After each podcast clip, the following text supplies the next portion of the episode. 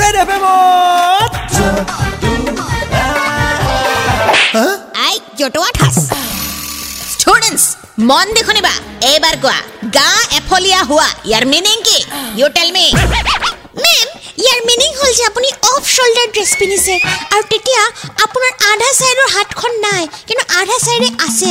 আজিকালি এনেকুৱা টপবিলাক খুব পপুলাৰ অনলাইনত এনেকুৱা বহুত ফেশ্বনেবল পায় ৰাইট ইয়াৰ মিনিং হ'ল নিৰাপদে সন্তান কৰি বিপদৰ হাত সৰা অৱস্থা you also got up the class আজিকালিৰ ষ্টুডেণ্টে য'ত আঠাচ জানক বা নাজানক কিন্তু স্কুলৰ নাম নাম্বাৰ ওৱান হ'বই লাগিব হা हुक हो गया हूँ तेरे साउंड पे 93.5 रेड एफएम बजाते रहो जटुआ ठास पे टीचर के सवाल का दिया अटपटा जवाब। फिर से सुनो download and install the Red F M India app and listen to जटुआ ठास super it's 93.5 Red F M बजाते रहो।